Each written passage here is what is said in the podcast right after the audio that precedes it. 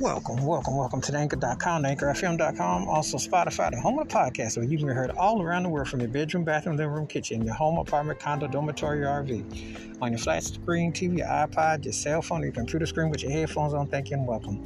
You're going to be in the drive through curbside service parking lot with a mask on, walking, running, jogging back to school, going back on vacation, etc. Please be careful and safe. Glad to have you and thank you again for listening. Again, you can hear this episode on anchor.com, anchorfm.com, or Spotify, or whichever service provider you're listening to. Appreciate your support. And now on with the episode. In this episode, I'm going to talk about one of my favorite family acts, also a band that came out in the 60s. And one thing I liked about this band is that this group is that they reinvented themselves. They had different styles of music. They were able to uh, you know, be a, a, a, reflection of different things, and they were showcased the versatility. Their music was like a hybrid of styles, and one of the things that made them, you know, work so well was because of the great songwriting. The, the lead vocalist and the main contributor of the, the group truly had a pen game and a distinctive vocals.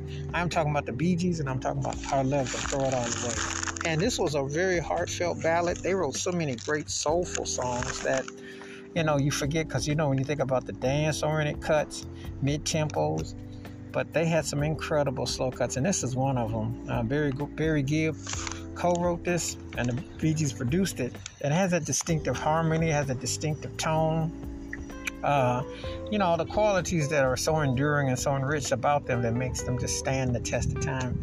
And when you hear the song, you definitely can feel the emotion and the, and the, and the vibe. And I like the range of the brothers because Barry, Robin, and Maurice had a very distinctive harmony, the way they sung and the way they was, was instrumental, the instrumentation and the arrangements.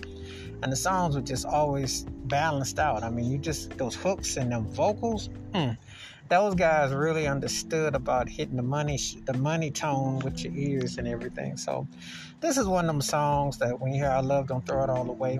They talked about real life experiences. Their lyrics definitely hit to the heart, to the strings of the mind, of the matter. And now you understand why they're one of the greatest groups to ever, ever form.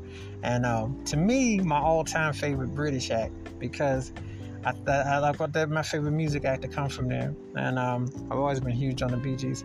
Never get tired of their songs and diversity. The, the, the catalog speaks for itself. Great songwriting, harmonies, and Wash your hands, keep your mind clear, watch out for another. Please give me your thoughts and takes on the Bee Gees, Our Love, Don't Throw It All Away, and how the song stands out in their vast catalog. And I do mean these cats got a catalog for days. And thank you that we still have Barry Gibb, the last remaining brother. Keep it funky, keep it on the one. Please be safe, be careful out there. If you're not heard the Bee I love, don't throw it all away. Please do. Let me know your thoughts. Again, you can hear this episode on anchor.com, anchorfm.com, or Spotify. Appreciate your support. Please be careful and safe. Till next time we catch you. Peace and I'm out.